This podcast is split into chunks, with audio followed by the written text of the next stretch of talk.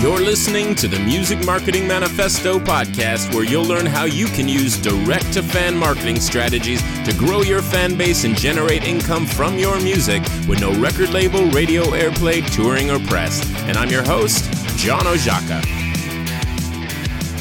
All right. Thanks for tuning in to episode number 39 of the Music Marketing Manifesto podcast. This is John Oszajca, and today we've got a, uh, I think, a really kick ass show for you guys. We've got a very special guest. His name is Niels Schroeder. He's a good friend and someone I've worked with on a number of uh, projects over the years uh, with is English failing me all of a sudden. Uh, we worked together on a number of projects. He's a very smart guy. He's kind of been there and done that in um, many different aspects of the music industry, from working in A and R to product uh, management to general manager of, of various labels. Uh, he'll fill us in on everything that he's done in a, in a moment. But I love chatting with him because uh, whereas you know we, we kind of approach the music industry in different ways, uh, and again we're going to be talking about this a lot, but but whereas I sort of you know stay focused on direct to fan marketing and how uh, an artist can really use online marketing to propel their careers or to advance their careers, uh, he's out there really uh, fighting the big fight, you know, dealing with record labels and radio and mm, chasing hundreds of thousands, if not millions, of streams and and and trying to create international artists. So I wanted to kind of talk to Niels um, not only about that, but about something very specific. It's a seed that he planted in my head many years ago when we were working on a project together. And it was this somewhat simple idea that every career is a series of steps and that it's, it's really important to kind of ultimately be real about where you're at in your career, uh, whether you're just starting out or you already have a, a, a decent following. Figure out where you ultimately want to be, whether that's just financial financially uh, independent or whether that's uh, becoming the next household name. And then asking yourself, okay, if I'm here and I want to get there, what is the next step? And um, and then from there, what's the next step after that, and so forth until you ultimately get there. Um, and why this was so important to me when the idea first kind of clicked for me was just uh, it, it, it was because based on where you're at and where you're trying to get, there's a different sort of remedy or ideal or optimal plan of action. You know, press doesn't make sense necessarily for every artist, nor does radio, and and, and for some, even going and running ads on Facebook might not make sense. It really kind of depends on where you're at. So, I asked Niels to uh, sit in on this episode and kind of just talk to us about that. Uh, you know, from his perspective, I asked him to walk us through all of those steps those steps from the very beginning, from you just getting started, you have, you know, 20, 20 likes on Facebook to international superstar, you know, uh, uh, how do we get there? What is the appropriate thing to be doing based on where you're at and what should you be looking towards uh, when it comes to that next step of your career. So that's what we're going to be doing. I, I, think this is one of the meatier episodes we've had in a while. Uh, tons of great stuff. I hope you guys dig the conversation uh, as much as I did having it. So that's really it. I don't want to take up too much time uh, with this intro. I'll just quickly say that if you enjoy this podcast, please do me a favor, head on over to Apple Podcasts or Stitcher or wherever you listen to this podcast. Leave a rating and review. Those things, uh, they really do help. Um, and uh, while you're at it, if you're new to Music Marketing Manifesto, head on over to musicmarketingmanifesto.com and sign up for a free copy of the Music Marketing Blueprint. Uh, uh it's a it's a 40 minute presentation that breaks down the entire direct to fan marketing strategy that that I've been teaching and cultivating for about a decade now. So check that out. All right, we're going to take a quick break, and when we return, we'll be talking to Niels Schroeder from Blue Elan Records and NCS Entertainment. Back in a sec. You're listening to the Music Marketing Manifesto podcast. Hi, this is John Oszajca. I'm a former Interscope and Warner Brothers recording artist who gave up on the major label rat race and began pursuing direct to fan marketing strategies back in 2007. The techniques I developed worked so well that they helped my very first client set the all time single day sales record at CD Baby and land a position on the Billboard charts. In 2009, I launched Music Marketing Manifesto and began sharing my music marketing strategies with others. Since then, my program programs have helped thousands of musicians learn to successfully market their music, many of which have landed on various Billboard, Amazon, and iTunes sales charts. They even helped one artist land a Grammy nomination. So if you're a musician and you need help growing your fan base or generating more income from your music, then musicmarketingmanifesto.com can help. My flagship program, Music Marketing Manifesto 4.0, is in its fourth edition and will teach you how to build an automated marketing funnel for your music. My program, Music Ads Workshop, will help you master advanced Facebook advertising, and the Insider Circle is my private mastermind group, which offers monthly training lessons, weekly coaching calls, a mastermind forum, and over eight years of music marketing strategy lessons. I also offer one on one consulting for musicians who need personal guidance or help with any aspect of their marketing. To learn more, go to musicmarketingmanifesto.com and click on products and services in the main menu. Once more, that's musicmarketingmanifesto.com. All right, on the line with me is Niels Schroeder. Niels, how are you doing today? I'm doing great, John. Thanks for uh, thanks for having me on. Always yeah. a pleasure. Awesome, awesome. It's great to have you back. Uh, excited to chat today. Why don't you just kind of give everyone the the quick uh, 30 second bio on who you are and what you do for those who may not be familiar with it. Yeah, no problem. I started my music career at Capitol Records. I did. Uh, I was an A and R scout there, and uh, moved over to uh, Metal Blade Records, where I was a project product sorry product manager, and uh, also did A and R over there. I got the management bug, and uh, had a long stint at a company called Dave Kaplan Management, which also uh, we opened a label division called Surf Dog Records, which is currently home to artists such as oh, Eric Clapton, Brian Setzer, uh, among others. And um, then uh, after about 20 years in that position of, of uh, running that company as the GM, I went out on my own to uh, help uh, artists and companies, tech companies, also individuals, investor types who uh, were looking to do something in the music space. That's what I've been doing. And uh, the last five years, uh, one of my focuses, my primary focus has been a label uh, that was a startup about five years ago called Blue Elan Records, which is uh, started from just the germ of an idea five years ago. Now has uh, I think 25 acts on the label and a and a staff of 12. That's, that's very. Uh, that's currently where we. That's currently where that's where things sit. Yeah, awesome, awesome. And I know a few years ago, uh, as things were kind of taking off with Blue Elan, which is sort of the last time we talked about your quote unquote title, but you were kind of going by freelance GM. Are you still sort of a freelance general manager um, for Blue Elan, or are you know more permanently seated there? Yeah, I do. I well, I work remotely, John. I work in uh, the the company's based in Los Angeles, and I am I reside in San Diego, mm-hmm. and uh, my my uh, want of being here versus there uh, keeps me in more of kind of like a freelance position. Uh, the, my my role there's changed a little bit. I've gone from GM because we actually hired someone to do that. Oh, gotcha. And I'm now the uh, I'm now marketing and artist development advisor. Got it. Got it. Which is uh, which I really enjoy. Yeah. Really enjoy that. Sounds awesome. Sounds awesome. Well, I love mm-hmm. talking to you because um, well, one, you're a smart guy, and we've worked together on a few projects and, and had a good time doing it. Mm-hmm. But you also, I don't know, you you come at things from a very different perspective than I do. I, I sort of see myself as kind of a, a, a real, you know, rogue within the, within the industry. In fact, I'm trying to pay as little attention to the industry as possible and develop, uh, help artists develop as sort of small businesses.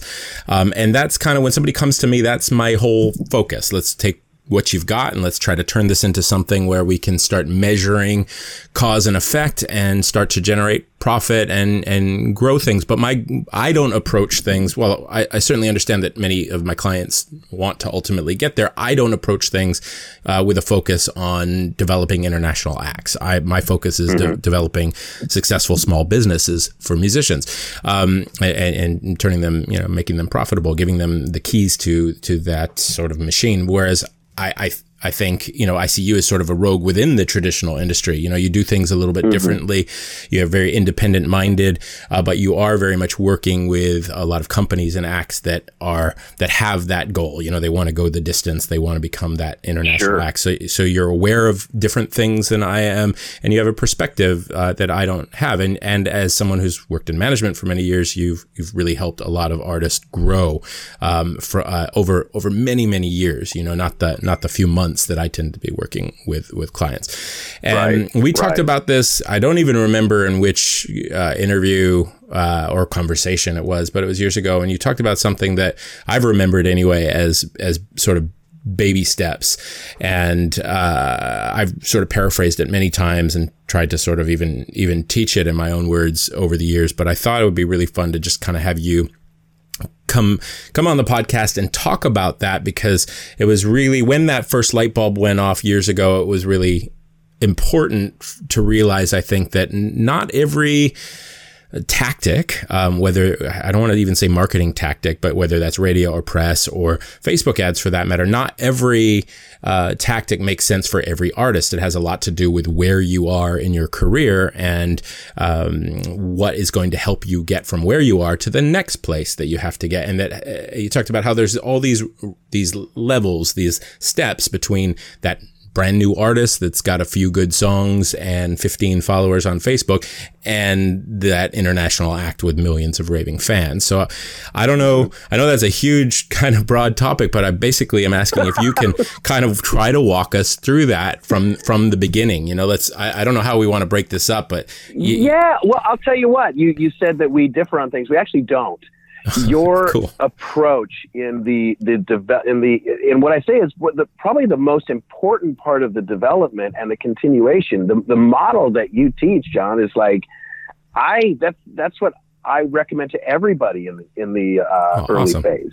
awesome. You know, owning your lists, right? Mhm. you, you, you could have a huge you could have a huge following on Facebook, Instagram, or YouTube, but that's rented space, Yeah. right?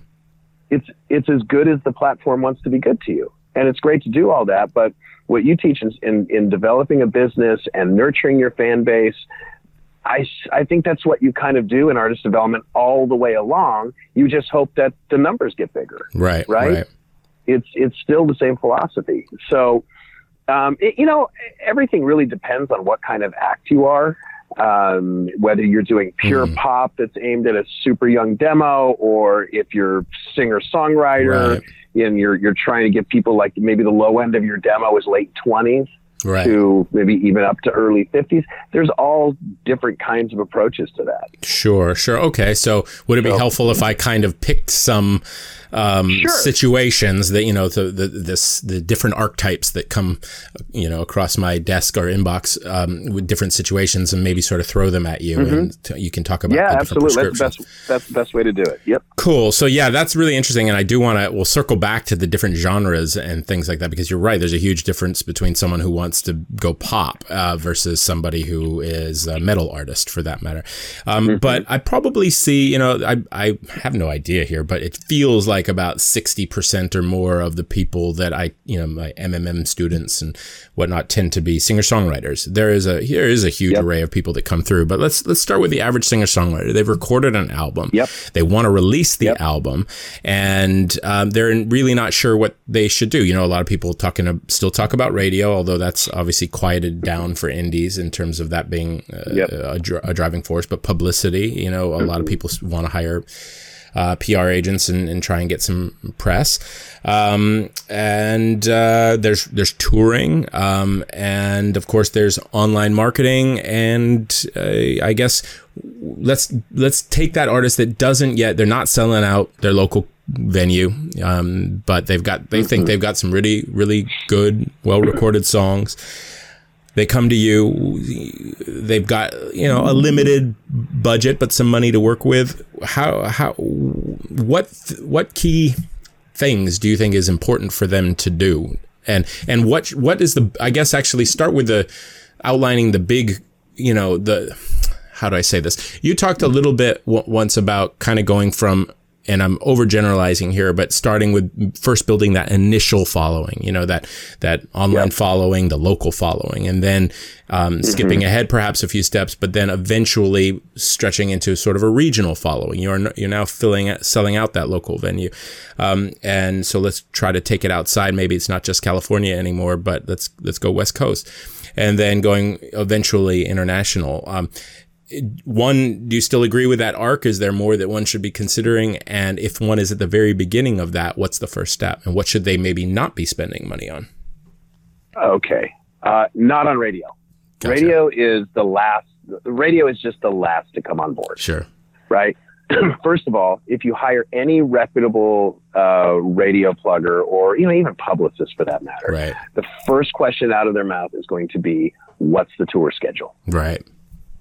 If they can really help you get airplay or help you get meaningful press, the first question is going to be, "What's your tour schedule?" Gotcha. Because without that, they're not going to be able to to deliver very much. Right. um, you know, publicity, publicity is one of those things where I really go back and forth on. You can there there is some merit in hiring someone who's very inexpensive, and when I say very inexpensive, I'm thinking five hundred dollars a month. Okay. Are there are there a lot of people out there willing to do it for that price these days? No, Yeah. uh, there's some out there. Uh-huh. You know, they're, they're usually young Right. startups. You know, I don't. I, I personally don't know anybody who's at the five hundred dollar a month level. Right. Um, my my uh, contact base, I'd say, is you know you're starting at two thousand a month up to you know, five to eight thousand a month, Right. uh, depending on the act. Yeah. Um, but the, they're they're going to want you. You've got to get an audience. You have Right. to have something to start with. Playing live is the most important thing to do. If you're a singer songwriter, getting out and playing live and building an audience that loves what you do and really connects with uh, with your music. That's the only way they're really going to do it. Just you have to think about the amount of time that someone has that someone will have to give your music just just hearing it. You know, just Right. having a link to it. You're going to have to be. It's going to have to be absolutely spectacular in every sense of the word to grab their attention. Right. Does it happen? Sure, but you're really going to get. I, I just know, like, uh, okay, so here's here's a small example. We went out and saw as a fan. You know, I went out to see Theo Katzman. I don't know if you're familiar with him. Um, sounds familiar, but, uh, Theo but Katzman is he's a, he's a member of the band Vulfpeck, which you Okay, may sure. Yeah. uh, they famously put out the Sleepify album, which was a whole album of blank 30 second tracks. Yeah, And just yeah. asked fans to. Yeah, I'm familiar which is, uh, again, clever. I'll get back to clever. Right. They, uh, you know, they, for people who aren't familiar, they, they made an album's worth of 30 second blank tracks that they asked their fans to stick in a Spotify playlist and play over and over and over again. By the time Spotify figured out what they were doing, they had amassed $20,000 in royalties. So there's, that's one way to push it. Anyway, uh, took my wife to the show. She'd never seen him before. She knew I was a big fan, but we invited a couple of friends of ours. I sent them the music ahead of time. They, we met them at the show, got in the venue, got our seats, and said, "So, did you listen?" They're like, "Yeah, it's pretty good." You know, I was like, "Oh wow, pretty good." No, not pretty good. No, this is this guy's amazing. Right. He's not pretty good. No, I listened to it. It's cool. It's mellow. It's good. Anyway, he plays the show, blows their minds. You know, they're standing up through through the whole set, and just like at the end, going, "Oh my God, you were so right." You know, so for the for the singer songwriter, I think to really really connect, you got to have a great recording, but you got to be able to play live. and You got to be able to play live as frequently as possible. Gotcha. That's that to me is step one. Okay. Obviously, uh, at the same time, you, you know, Facebook is probably less important now. Um, Instagram, you know, building building a solid uh, presence on Instagram with stories and um, you know, be on you should be on stories pretty much every day. You should be posting on your timeline once in a while. It's a little less important. Um, you know, having a good if you're if if you know if you have say good- you know you're good on camera. YouTube is a great place to develop content. Um, just as far as having some you know something up where people can discover you Right. uh, that you can point them to. Uh, that those those are the things where it's I, I think where it's really at. Those those three things uh, done at the same time.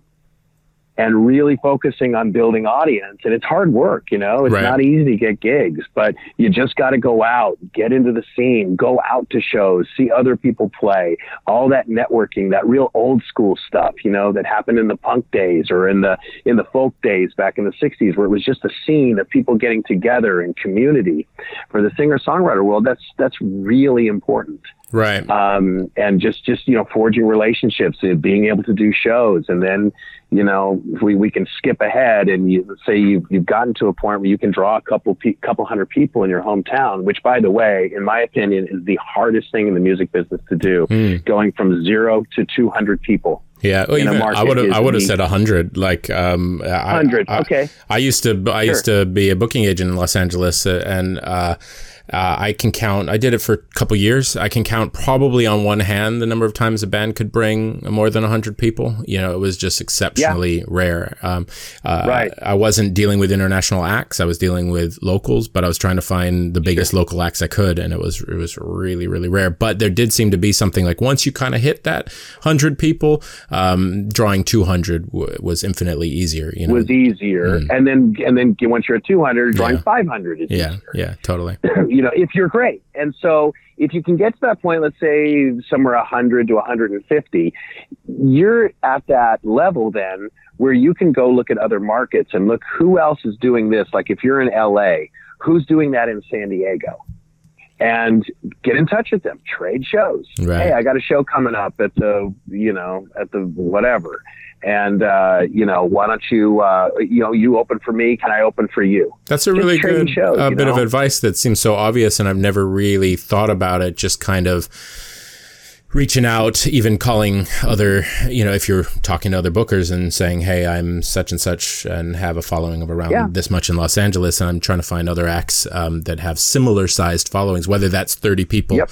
or 100 people." Um, that's a great way to sort of to to grow and makes a lot of sense. Yeah, yeah, out here we have a really thriving reggae scene, mm-hmm. and that is exactly how it's developed. Mm-hmm. It's a mm-hmm. scene, and everybody goes to all the shows, and all the bands know one another, and they they help each other out. It's yeah. the same, you know, happened back in the punk days, and even you know in the early 2000s with all the emo bands. But that that uh, conscious that all over MySpace. That conscious trade for for audience size though I really like. Like I I always did that kind of community thing as well, but it tended to be people that I liked and knew. You know, it wasn't. Mm-hmm. I never really looked mm-hmm. at their mm-hmm. audience size. I either thought I thought they were cool or nice people, and that well, was. There's that too. yeah, there's that too, John. I mean that that's totally valid because usually you're going to find people who are cool who are great and hopefully will attract people. You don't want to just do it for the for the audience size or how much someone can sure, pull. I mean, sure. you can talk about how the whole pay to play thing has destroyed right, some of the local right. music scenes. Mm-hmm. Where you know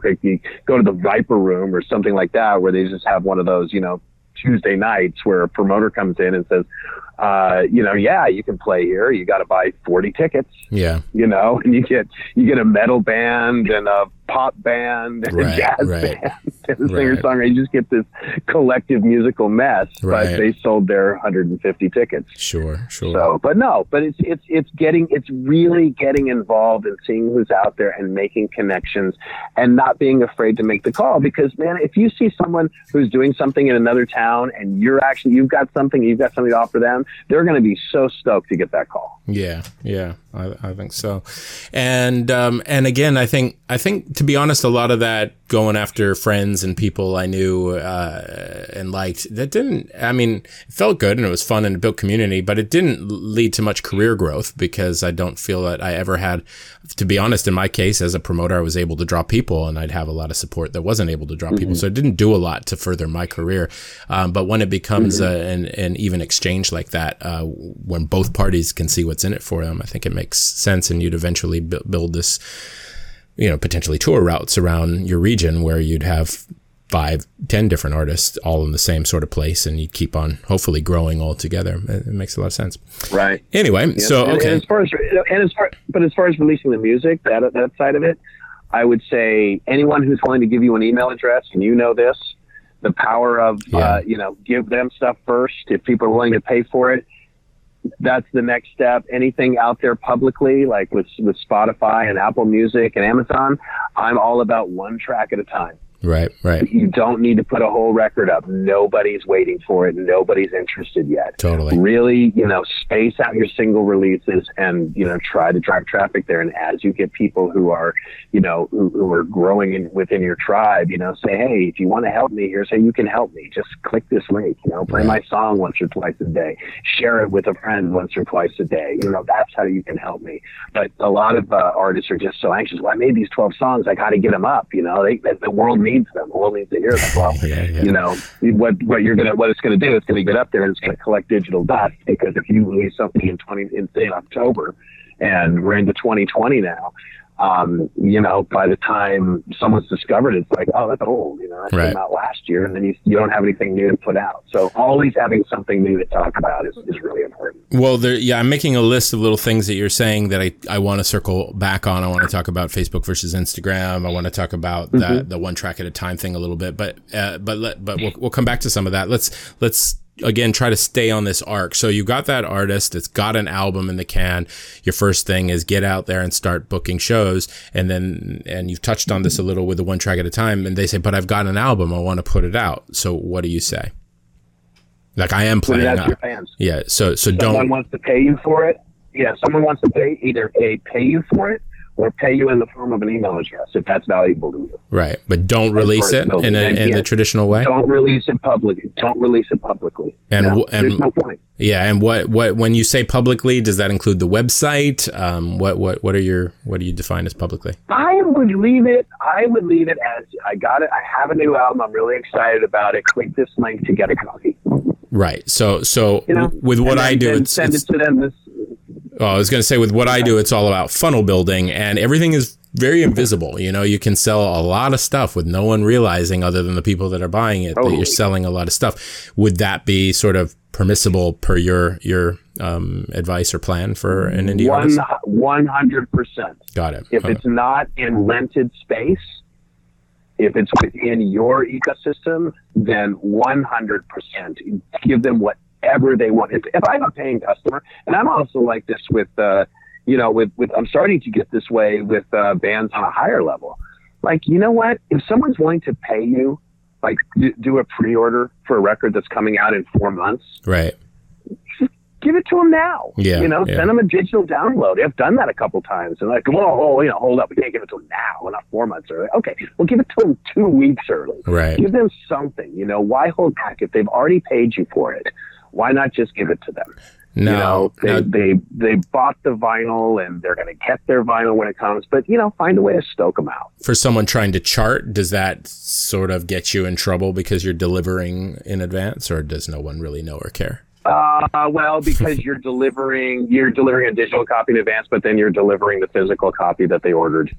Um, I'm talking about, you know, someone bought a physical. Yeah, piece. yeah. Does that Yeah, but is that devel- is that you're- you're permissible per SoundScan or you know uh, Nielsen's rules with sound with with charting?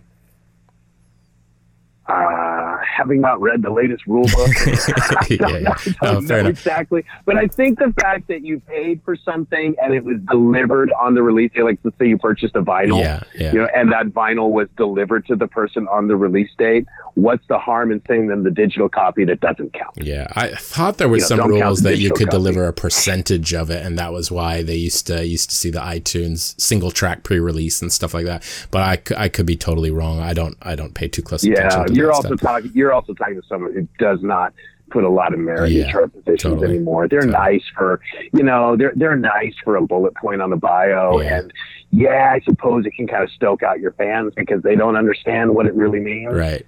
Um, that you know, the chart positions are kind of it's all kind of goofy. And Yeah. If you want a chart position, get the number, get get a top ten album on the Billboard top 200 and get it because it was streamed 100 million times that week. Right, right. know? I think chart positions they again they when you're making a million phone calls all the time to strangers trying to get Mhm. you know shows they they get a little you know they they keep the person on the phone five seconds longer. Um, but you're Sure. but you're right. Not not they don't mean much beyond that. And you know it, it's one more little thing to help overcome or to create sort of social proof with your fans. But there's so many ways you can do that without a chart position that it, it uh, it's all Exactly. Exactly. Neither here nor like there. just entertaining them. yeah Entertaining Yeah, them. totally. You know, making music they love. Like, okay, take Theo Katzman. I have no idea where his chart, what his chart position is. Right, right. All I know is I listened to that album already uh, twice today. Right, totally. You know, I have no idea. And I, and I went and, you know, saw a show. And when he comes back, I'll see him again. You Yeah, know, sure. I'm not really bothered by that. So, Okay, so get keeping us back on, on this arc. So okay, so that that you you suggest not releasing the album right away. Go out and don't release it until you have a fan base to release it to. Is that is that the summary? correct. Of, and Absolutely. how big of a fan base and how would you how, how big of a fan base and how would you yeah how would you define fan base? So what if they have fifty thousand email lists or or five thousand email uh, uh, pers- people on the email list versus the live show? Like, are there different ways that you, one can satisfy that criteria? If you have 50,000 people on an email list, you can almost do what you want. Yeah, I, I probably went too um, too big there. Let's say 5,000 yeah, people. that's pretty, that's pretty high. Uh, 5,000. I'm still of the mind that you're trying to grow a bigger audience. And when you're going out, so when it comes to say you're doing any kind of social posting, right? Mm-hmm. When you're, um, you know, when you're trying to, you're trying to grow your, your social profiles, having something new to talk about always helps. Right. So if it's already been out, well, it's not new anymore. Yeah. And I think you see this trend, especially with major labels now on the pop side.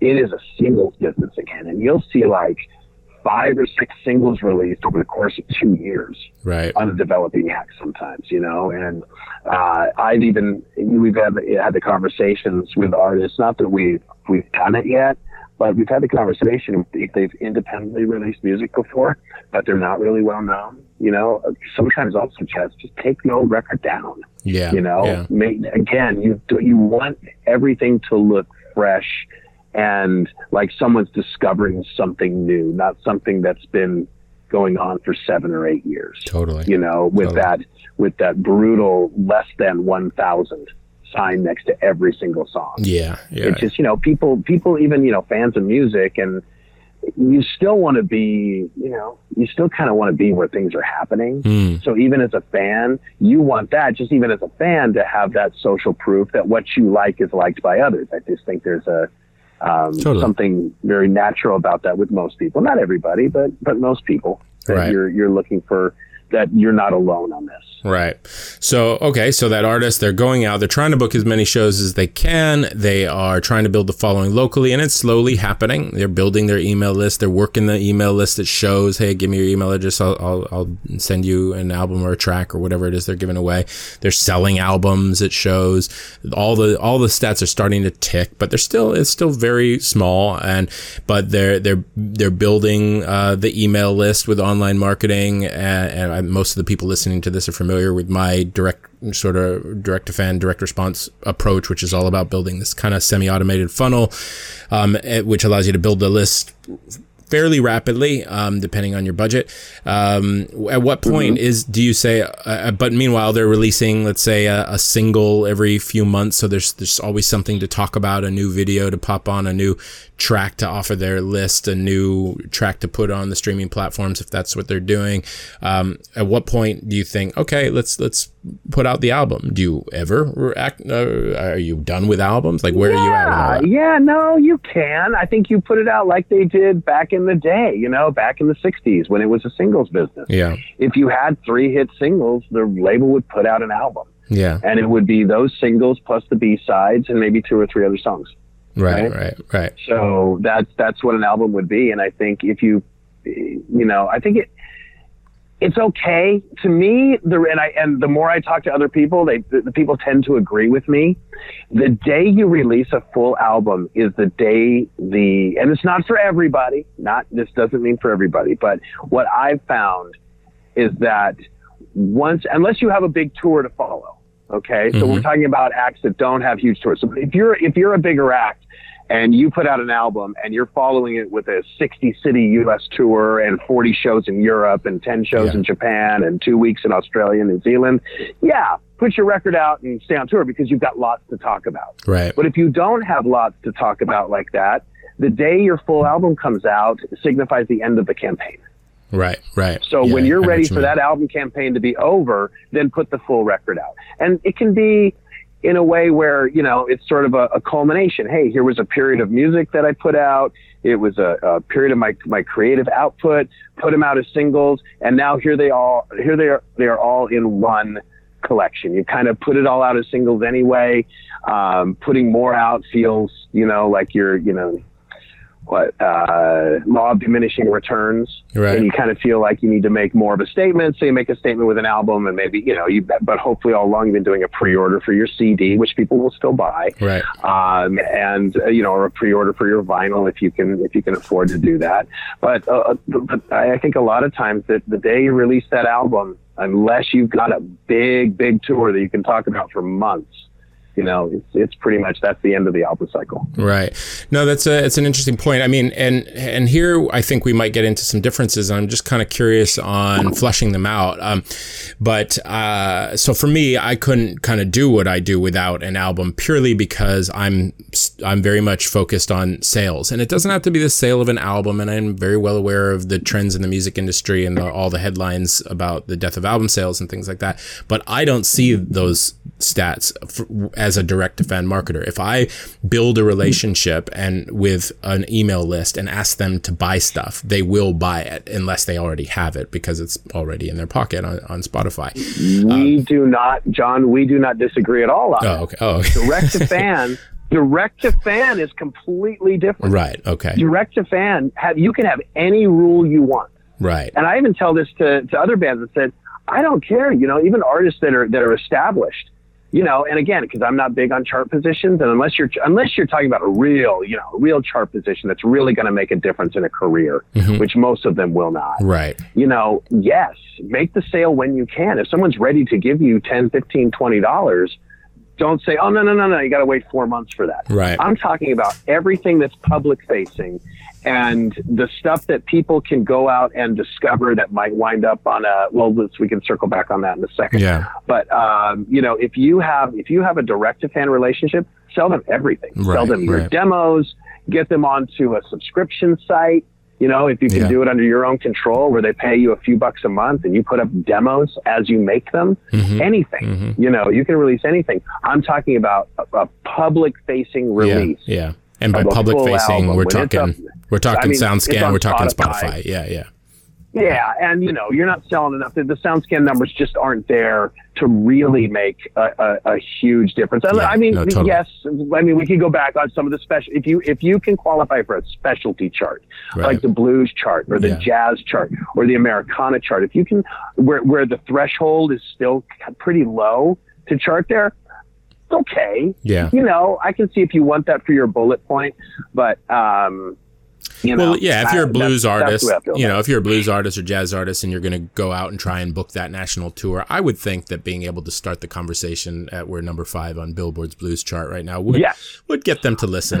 And- Absolutely. And again, different kind of audience. A blue Yeah, a yeah. blues record that's going to go that's going to skew to an older audience that's Right. probably less interested in singles. Right, right. You know, and they're still into albums and they want to hear the whole thing at once. I'm talking about if you're a typical singer songwriter um, under 40 years old where your audience just doesn't have that kind of time to give you. yeah. You yeah, know, I hear the, you. you. you're lucky. I mean, gosh, getting three minutes out of somebody these days, that's, that's, you know, that's an accomplishment. Yeah, no, totally, totally. Um, I see it all the time when running, I, I, I, when trying to run ads via Facebook to Spotify. The just the the small number of people that give you the thirty seconds necessary to, to count it as a Oh, stream is just frustrating. the- Just a non ROI. Yeah, no, it's it's it's ridiculous. You try, but yeah, it's Yeah. it's not I there. know. I know. Anyway, No, um, it's about building. The, it's about building. The, uh, yeah, look. At the end of the day, it's about b- doing what you need to do to build your list and to build your live following Yeah, and all the others, and you know, and your social following as well. But all the other stuff that's public facing, that's a little less important at the really early phase. okay. You know, I think you want to you want to get people when when it's important to release more music on. You know, you have to put music on Spotify. Here's okay. Here's what I wanted to get to for Spotify and Apple Music. Whenever you release something, whether it's a single or a 57 song album, when you release that UPC code, you get basic. I mean, there's some exceptions, but you basically have one shot at playlisting. Hmm. So to get in the algorithmic playlist. So if you release six singles over the course of a year, you have six shots Right. of getting onto say a new music Friday or you know getting into someone's release radar or discover weekly. If you release all those songs at once, you get that one shot to get one of those songs into those in, into, into those algorithms. In general, there are exceptions, of course, and someone could probably come and say, "Well, no, I released an album. I got seven of my songs over the course of eight months." Yeah, Well, yeah. good for you. That's really rare. Yeah. So, um, so anyway, that's another reason that through those through those points of discovery, why Right. you want to roll things out slowly. Constantly introducing new UPCs, basically. Right. right. Exactly. Yeah. Uh, um, and so, so okay, this is uh, sticking with that arc. So that that singer songwriter, they're starting, they're doing all of that. They're releasing singles. Maybe they re- released an album to their fans. Maybe they haven't. At what point they're starting to get some traction? You know, the the streams are going up. We're not getting millions of streams yet, but you know, thousands of streams, maybe even tens of thousands of streams, legit streams, and you know, not buying them or doing mm-hmm. anything silly. Sure. Um, where where do they take the next step in their career? You know, they've got six singles behind them now. They've got a growing list and a growing following. Maybe they're not selling out all over California, but they've they're playing. They're not playing for nobody. What's the next step in a career?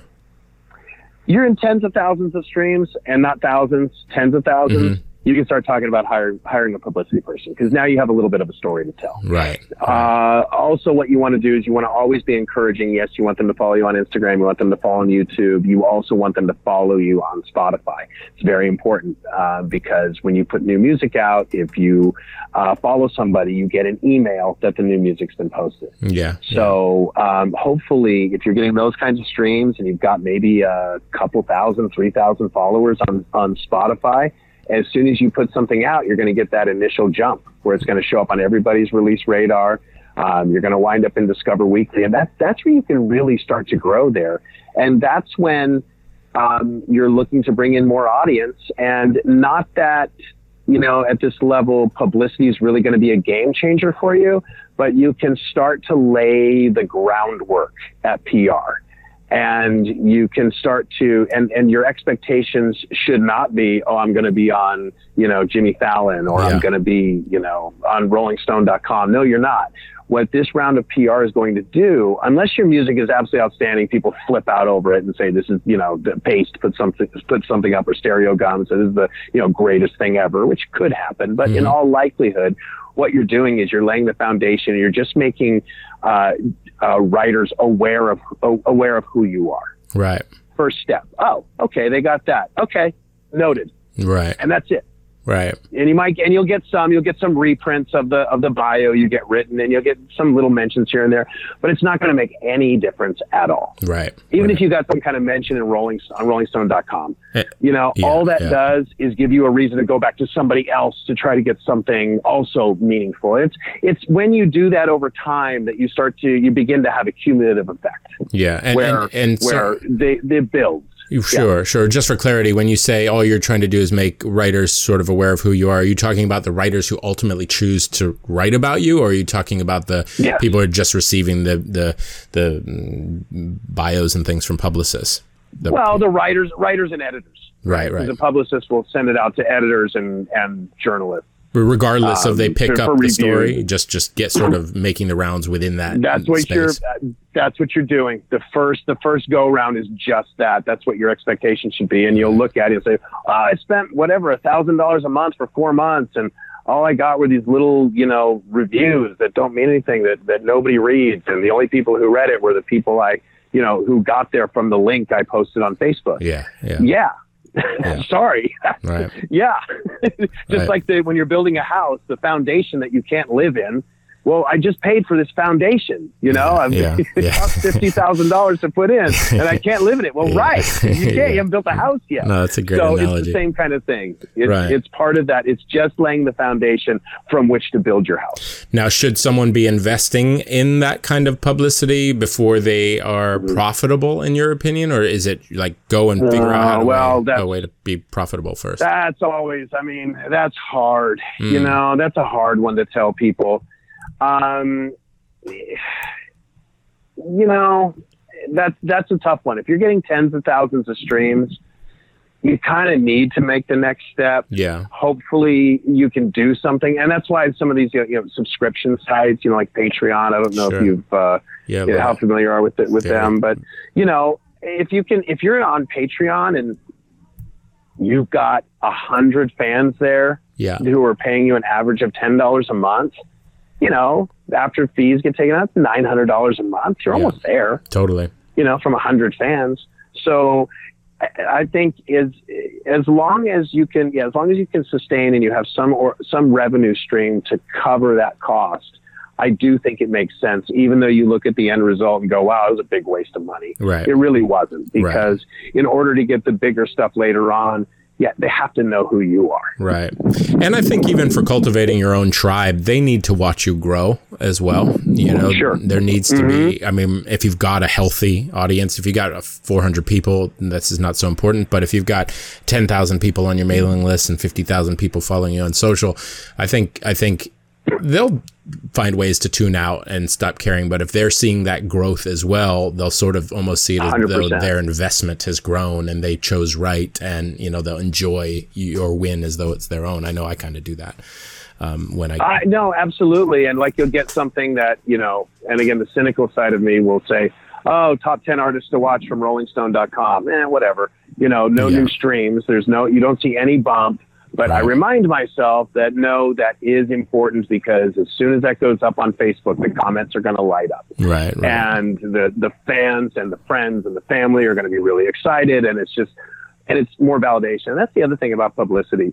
It does provide validation for what you're doing. Right. right? Someone yeah, is, sure. it may not be adding revenue, but someone writing something nice about you validates what you're working on. Yeah. Even though, you know, art shouldn't require that kind of validation. It should be, you know, self validating, but, you know, but it does. It feels good.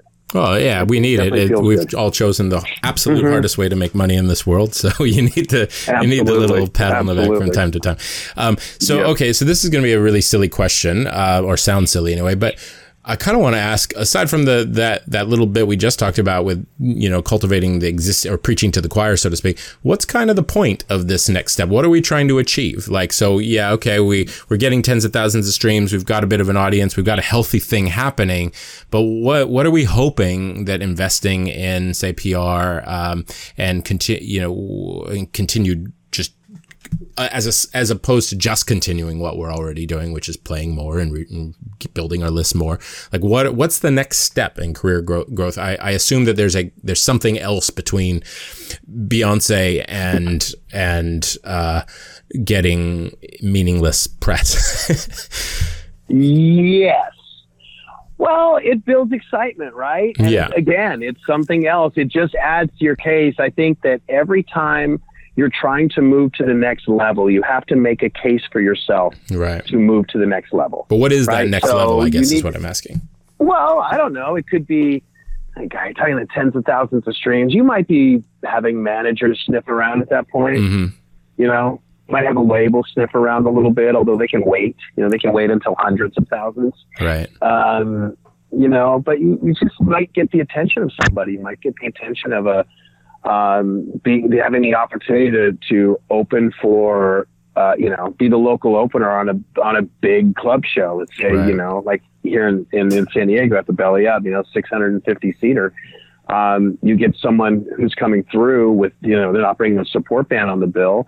They, let's say they think they can sell 400 tickets, you can sell another 150 to 200. Yeah. They look at your numbers, you're going to get that shot. Right. Out of that shot could, could be, damn, you guys were great.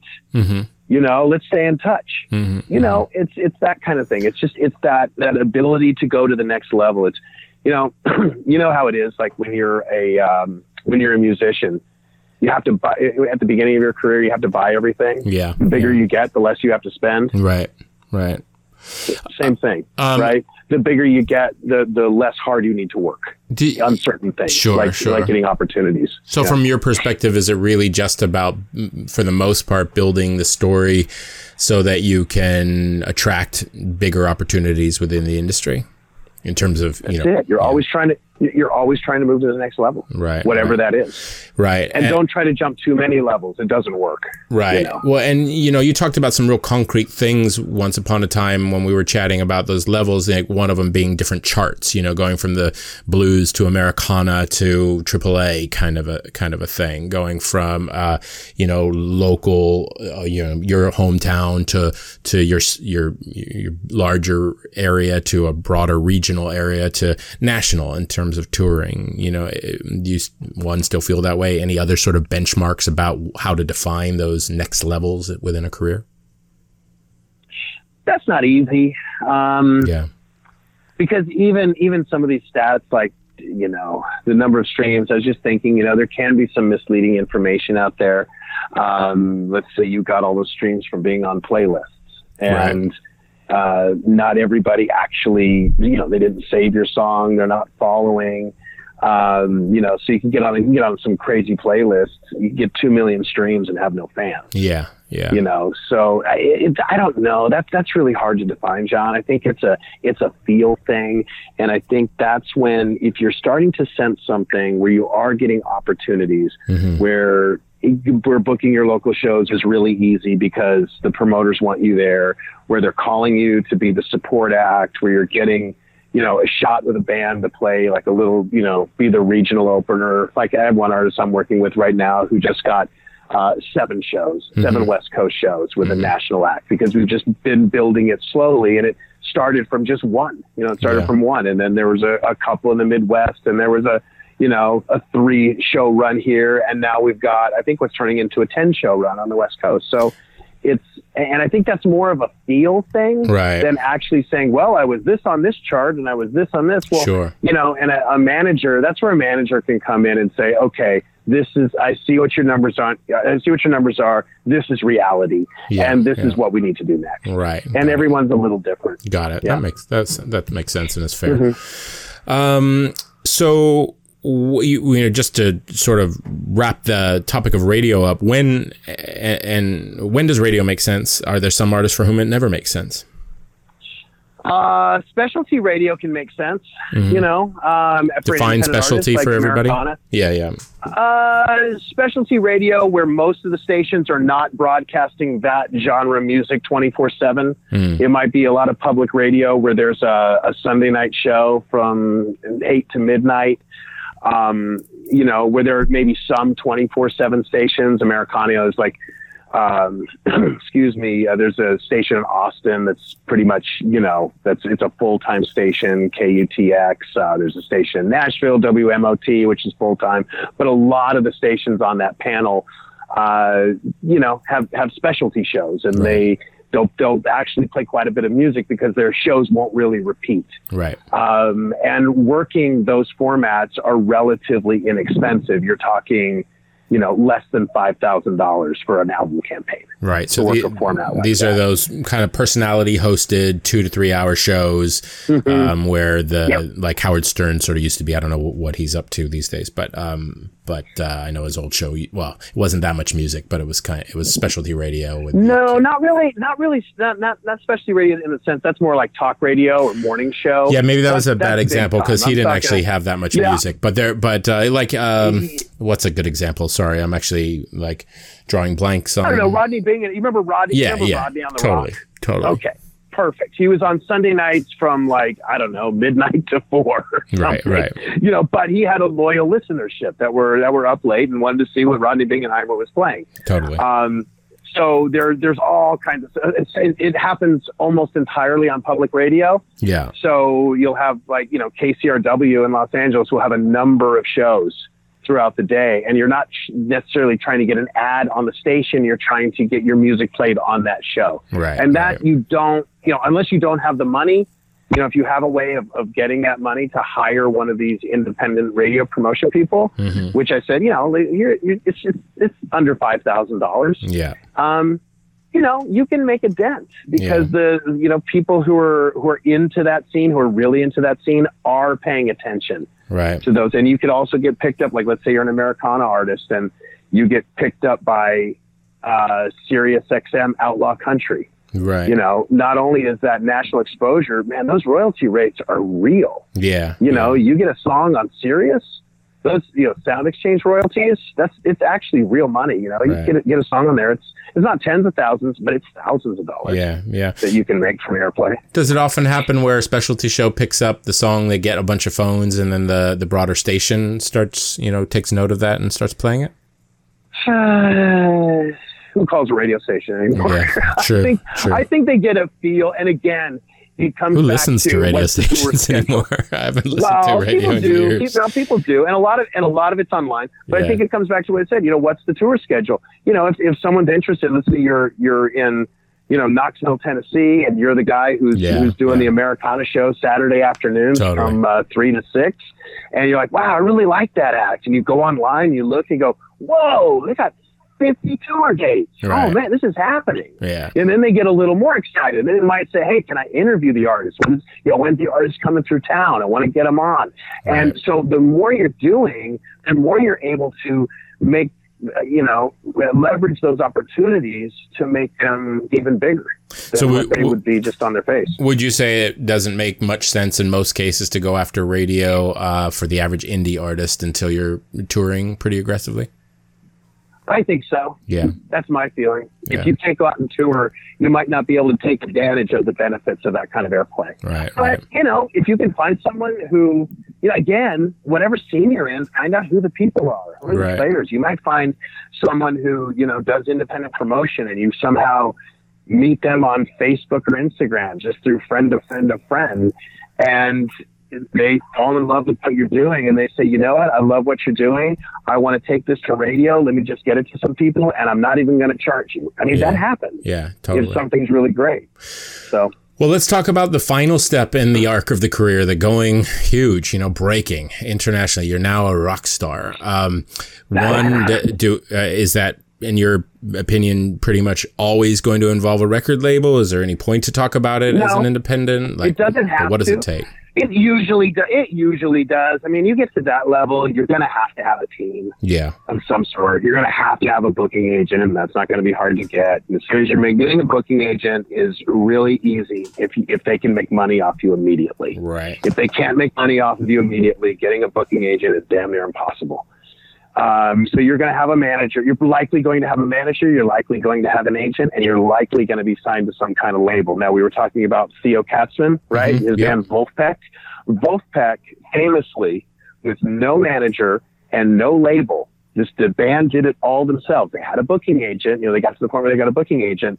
Uh, last fall, they sold out Madison Square Garden. Wow. So it can be done. Yeah. It can yeah. be done. But they they have been brilliant about audience building. They've been brilliant about maintaining their brand. They've been brilliant about not just promoting the band, but promoting the individual members. All the individual members have solo careers, Mhm, mhm. and they've done it. I, I- I can't really think of anybody else, you know, Yeah. who's who's done that. I mean, there are probably some. I'm sure there's some jam bands out there who just don't need a label, but have done it with a manager and an agent. But Sure. to do it all without a manager and without a label, yes, it can be done. It's rare, and you know, you probably want it because you know you get to those bigger levels and risk is involved. Yeah. Sure. You know, you know, there's there's real risk. I Yeah. mean, you're trying to make big money. Well, a lot of times there's a lot of upfront costs. I Mm-hmm. mean, the record you want to make with the producer you want to make it with might cost you three hundred thousand dollars. Yeah. And that's not something that, you know, even if you're doing well, you may not have $300,000 liquid. Hmm. So that's where, that's where you're, you're going to want the help of somebody. Well, even just knowing being And just with distribution and just everything, you know, Sure, just the sure. whole thing. It's a, it's a big business. And when the pie is that big, you can, you can share it. Yeah, yeah, totally, totally. I was going to say, in terms of risk, even just running your own shows, if unless you bring in a promoter, um, I mean, you're talking hundreds of thousands of dollars of risk, and if it's, Oh, it's an out, outdoor show Well, and it a- rains, you've you've lost your house. kind of. Joe Bonamassa. Now, there, are you familiar with Joe Hmm. Sure. Bonamassa? hmm uh, he does what's called four walling. He four walls all of his shows. He's Right. on his own label. He's got a manager who I think, I think he's got a separate agent. Anyway, this guy was his agent and left the agency to become his manager. Mhm. And they don't use promoters. They four wall. They rent the room Wow, yeah. and How big, well, how big are the 2,500 people twenty five hundred? Yeah, yeah. That'd be Twenty five hundred. there'd be some risk Yeah. involved there for sure with with Totally. lights and sound and all that kind of stuff and Absolutely, absolutely. Insurance. Yeah, totally, You know? totally. Yeah. Security, all that. Um, I used to do that on a very Oh, small yeah. scale, and and there was there was risk there, but it, but it was yeah, Yeah. much smaller. But um, it was still enough that I could lose money, which um can really hurt. Yep. Um, so what about Mhm. attracting that record deal? What's it take these days? Oh boy. The label thinking they have massive upside. Yeah, You know, I think that's that's really it. If they think, um, you know, indie is a little different. Indie wants to be cool, and still most indies, you know, look at a like a label like New West or Epitaph. Mm-hmm. I think a lot of them they sign bands just because they love them, Yeah. and the business makes enough sense. Right. And again, I think if you're if you're selling tickets and you're you know people like your music and you're selling tickets and your streams are up, someone's going to want to get involved and help you try to grow that. Yeah. Yeah. So, and as far as benchmarks, I don't know. You know, it's Yeah. the same question. Sometimes, sometimes it's just, I know I've had the experience where it's just you heard something, you loved it, and it got signed to a label. Yeah, yeah. So You know, let's take but- you and, and Blue Élan. I know you're an indie, but you know Mhm. you have healthier budgets than some, smaller than others. Um, uh, Mm-hmm. What? Yeah. Do you see? Do you have a criteria, or is it kind of a mixed bag? Sometimes it's criteria based, sometimes it's passion. Uh, you know, it's pretty much based on passion. Okay. It really is. It's um I, I think it's a rare it's it's a rare company where it really is about the people who work there and the people who make the decisions on signing acts Right. that they just plain love the music Yeah. So- and not looking at some things that would scare other labels away, whether it be, you know, could be age, could be image, you know, could be any number of things. You know, I think the beauty, what's what I find just so uh, satisfying about being affiliated with, with Blue Élan is that the music is signed based on the people signing it and putting the money and effort behind it. Mm. They love it that's very cool. and it's a beautiful thing. It's very cool. It's very cool, and it's it's in, extremely rare. Yeah, yeah. Well, with that in mind, with the majors, is it still all committee-based signings? Like, what are the the majors looking for, in your opinion? If you want, if you, if, if you were managing an act and you they were you felt like the only right outcome for this band was to get it signed, and you did all those other things Yeah. we've discussed, they're now getting tens of thousands of streams. There's a bit of a story there. They're working hard, but you know maybe they're not making money or they're making very little money, uh, and you want to attract that label. They're you know they're not they're not huge and making hundreds of thousands of dollars, but there's there is a story there. What do you think it's going to take to attract a label, a major? Sorry. Huge upside. Huge Yeah. upside. They Yeah. got to be able to see it, and it's largely you know pop Yeah. um, that's that's dominating. Or you know, there's some metal acts out there, and again, defining major is tough. yeah. Totally. You know, is Concord Records a major now? It kind of. right. you know they're interscope yes you know there's there's there's just different levels of major but i think what majors do really well is make songs huge Yeah. not just and it's not just about building careers they're and they do that too but they're really good at making songs huge and and, and generating billions of streams Yeah. Yeah. So and that's i think they have to they have to have they, they have to see that kind of upside in order to do it So has nothing really changed in 20 years in the sense that uh, that build a story, start make taking meetings with people you know and try and see if you can spark some interest? Is it still the same basic process? Nothing's changed except where we do it Yeah, yeah, you know yeah. I, I think it's it's really that you know I, I think except you know you're still doing it in the clubs you know Yeah. there's still you still got to play live that has not changed at all it's just the fact that we now have uh, there's no barrier for distribution you don't have to to get your record into a record store or anywhere you used to have to um, you had to be signed to a label and Right. to get any kind of push at all you had to be signed to a major label Gotcha. and it's that that's been removed. So there, but but still, you have to be able to you have to be able to reach people. the The one thing is you you know doing things like your, your programs where. Uh, where you're building audience and you're de- you're developing that direct to fan relationship, That is something that didn't exist. Mm-hmm. Yeah, totally. You know, that's that's relatively new. That that really didn't exist much 20 years ago yeah. um, and it's there now. So you don't have to wait on somebody's permission to to start growing an audience. You can start doing it. Totally. Um, funny as enough, as, as, far as yeah. Oh well, I was gonna say, funny enough, um, and I never saw this until years later. It's not like I just was smart enough to realize it or anything like that. But uh, but so much of what I do now parallels so much of what I did to get that big deal way back when. It just was with t- phones instead of emails. It's infinitely easier now. Mm-hmm. But I went out for two years as a as a promoter, very much focused on trying to create some social leverage. So I wasn't just another guy looking for something. I had something to offer everybody. Um, I had an enticing offer, you know, like I could put people on mm-hmm. guest lists. I was a club promoter. So in the hierarchy of the the bar world, the rock and roll world. You know, if you're a bartender or a club owner or a club owner, you have a little more clout, you know, um, and, and people take their, spend, you know, they'll, they'll give you some time.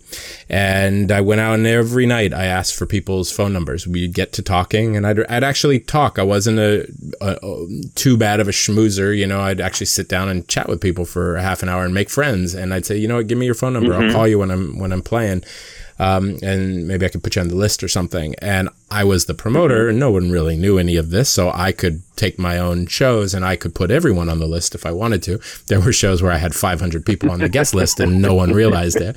Never told anyone that that was the, that it wasn't the case. It just just no one thought that you know everyone assumed I probably had 10 people on it. So I would and I would spend four days on the phone calling every single person. I had about a thousand phone numbers, which you know the impact of a phone wow. number of a person you you met at a bar within the last few months is a very valuable contact. And it would take me about three, four days to call every single person. And, and again, I'd use a little enticing language saying, Hey, a bunch of record labels are coming down. I think this is a really important show. I can put you on the guest list, but you know, spots are limited, uh, to 400. um, uh, so let me know if you, please let me know if you can make it as soon as possible. Um, and, and perhaps I'll see you down there. And I would fill up the list and I'd have a line around the block. And when it finally came time to do that showcase, it really paid off. And I got this massive deal. Um, but it's really the same process as I do right now. It's starting conversations, building relationships instead of spending four days uh, calling people. Um, I hit a button on in Aweber and send out a send out a message. Um, but but really fundamentally, the the process, the, the, fundamental process of starting conversations, creating, uh, using in, enticements to create interest and then a little bit of scarcity um, to get people off the fence uh, to take action is all exactly the same and i suspect i suspect it's always been the case for you know hundreds of years in some way shape or form and whatever the objective be it the music industry or or something else um, right. You know, call now and get the knife set so yeah. extra, yeah. you know, yeah. onion chopper. Sure. You know, but sure. call now. Sure. It's, it's, the same thing. Yeah, yeah. totally. Oh, so, okay. So we're running out of time, but I want to just do kind of a quick, uh, quick round, quick short burst responses to the we just outlaid or outlined a sort of career arc and the different steps. Now let's talk, talk quickly about how different genres might differ. So the quick response of like, oh, you're hip hop. Well, I would yep. be aware of this. So let's let's I'll okay. do that. So hip hop, like how would how would hip hop? Yeah, uh, SoundCloud and TikTok. Yeah, all focused on those stats as opposed to the the all others. And why? And why? And why? Because that's where uh, that's where your audience is. It's a young audience. They're not going out uh, hip hop is not as much of a live thing yeah. as it is uh, a device thing. Gotcha. It's all happening on the phones. Cool. With- Got it. Okay, so uh, let's say pop. Pop, uh, same thing. yeah, yeah. TikTok, Instagram. Um, uh, I would say YouTube. Uh, live is not going to matter as much. Yeah. You know, really hone an audience and try to build it cool. all on the phones. Metal. Mm-hmm metal tour tour tour tour. So yeah. critical. Yeah. Um, imaging so important right? Yeah. look at a band like ghost. Go look them up. Biggest biggest new metal band uh, of the last 10 years. Got went it. from uh, virtually nothing to selling out the forum. Right right Wow. Um, let's see. Yeah, that's the one. Imaging is really interesting that you mentioned it because that's the. I, I, tend to use a lot of really stripped down squeeze pages and landing pages because design tends to get in the way um, of of direct response marketing. You know, when you're trying to get leads and and mm-hmm. get conversion rates up as high as possible. Um, but metal's the one pretty consistent exception. The more sort of on point the branding is and the more on point the design is, yep. um, it doesn't distract. It actually tends to to help and increase conversion. Uh, what else? So we killer got image, killer logo. So country. Country. Oh, play live. Yeah. You know, uh, it, it depends. Are you doing the pop country thing? Because then it's the same. Then it's then you're into pop. Pop, right? right. If you're talking, um, you know, Carrie Underwood or or Blake Shelton, that's pop. Yeah. Let's not confuse that with country. So that's that's same. That's the pop road. Right. You know, and that's going to take a label to do anything. And that is, and country is littered with gatekeepers. You're going to have to be on a major label to make inroads there. Got it. At, with pop country. Yes, with like pop country. Alt, yep. alt, alt country, you can sort of approach it more like an indie songwriter. Tour. Yep, tour, yeah. tour, tour, tour, tour. Right, yep. got it. Cool. Um, and blues and jazz, I imagine they're sort of similar to the singer songwriter model, with more specialty being um, a, a, part of it. Or focus on getting, yeah, blues and jazz. Really try to get on uh, festivals. Yeah, you know that that's something. You look look at all the local festivals, the rib cookouts, the you know whatever it is. There's all kinds of um, you know, taste of whatever city you're in. Mm. You hmm. know, there's there's opportunities there. Right. Um, but again, you know, touring, releasing music, those, those are two genres that are hard to garner. They're they're hard to grow a large, large audience. Right. Right. Right. Because it tends to be older. Yeah, it's funny. It's hard to grow a large audience, but there's a lot of consistent work. You know, for for live stuff. Yes. Um, a lot of opportunities. Absolutely, but there's a ceiling. Yeah, yeah, I hear you. Unless, uh, like, unless you're Joe Bonamassa. Yeah, yeah right, right. Not much of a ceiling. Reggae and uh, world tour. Yeah. You know, yeah. reggae, and that's how it's all building here. It's all, you know, it's Instagram. It's also, it's uh, reggae and reggae, especially get involved in the community, be a part of the community. And it, there's a lot of bands helping other bands. Cool, cool.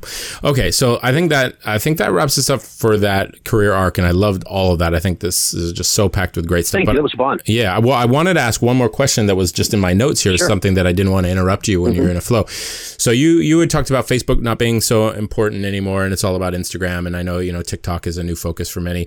Um, from my perspective, I don't share that perspective. I understand why a lot of people say it, and I understand the relevance of the platforms, and I understand their growth. Um, however, from my perspective, again, as someone who's solely focused on direct to fan um, and email list building, uh, to me, traffic mm-hmm. is traffic is traffic. I just care where I just want yep. to find people that care and that I can convert at the lowest possible price. And for me, that's still very much Facebook. And it's still, even though Instagram is seeing all this wild growth, Facebook's still got a bigger audience. It's still massive. Facebook, yeah. well, Facebook has a bigger audience, but Facebook's audience is older. Yeah, it, it, it, it is and older. So it depends on what you're doing. And are there enough people that you want to reach? Are they even on Facebook anymore?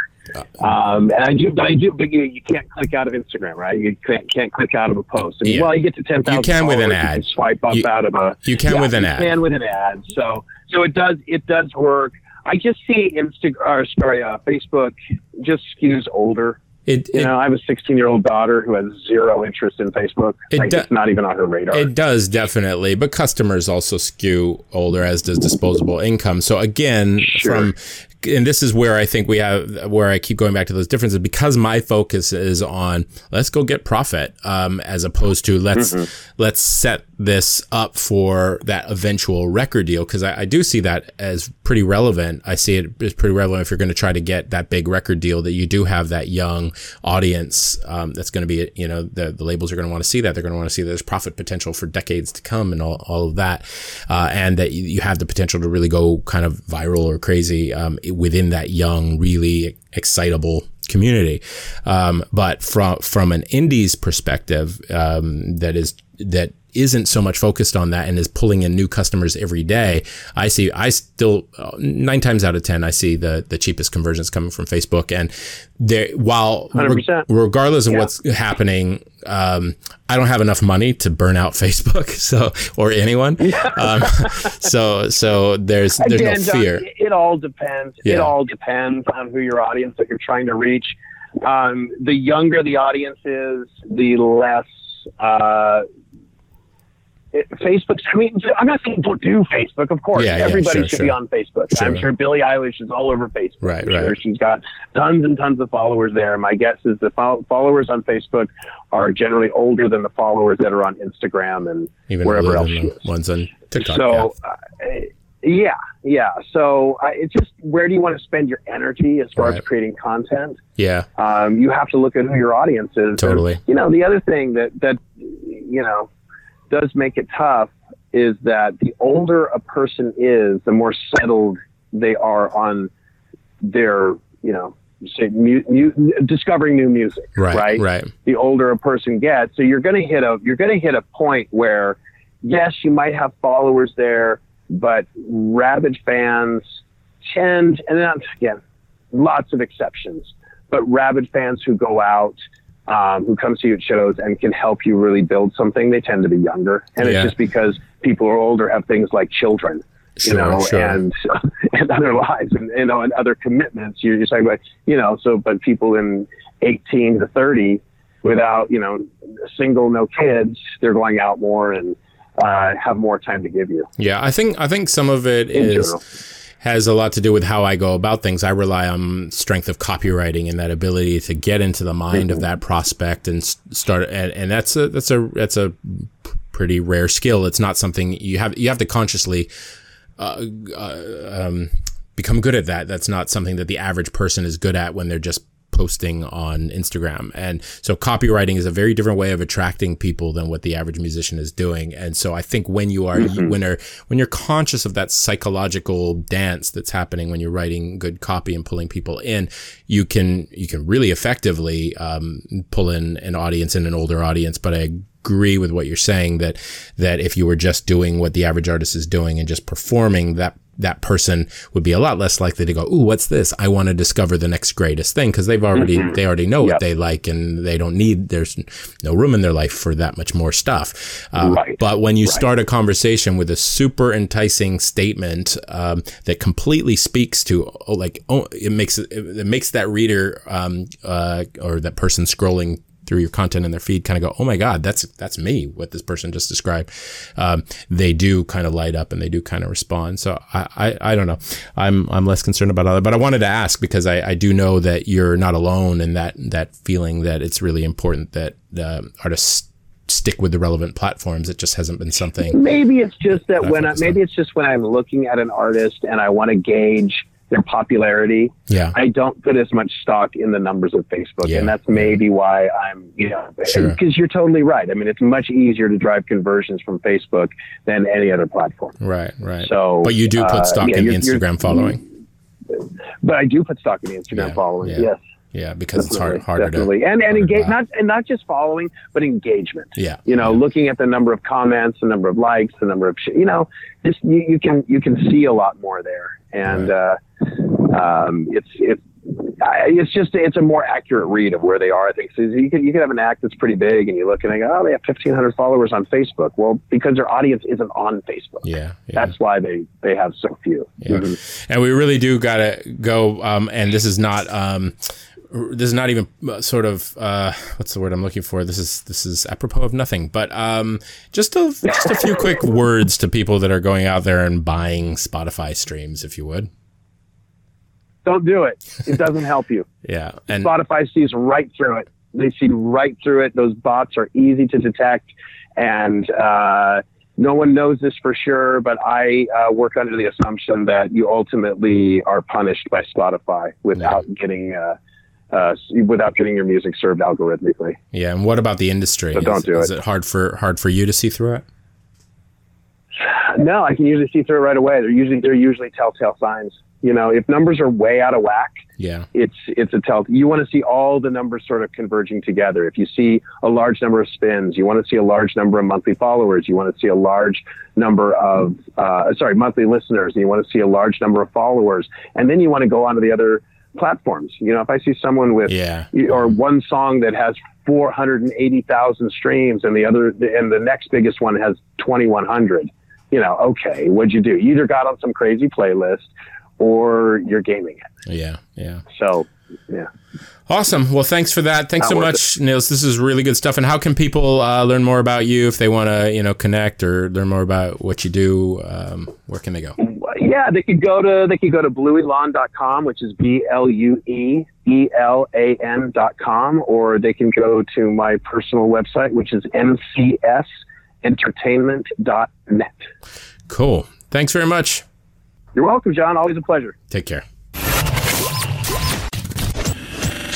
Thanks for listening to the Music Marketing Manifesto podcast. If you'd like to learn more about how you can market your music using the direct to fan strategies discussed on this show, then head on over to musicmarketingmanifesto.com and sign up for your free copy of the Music Marketing Blueprint. Once again, that's musicmarketingmanifesto.com.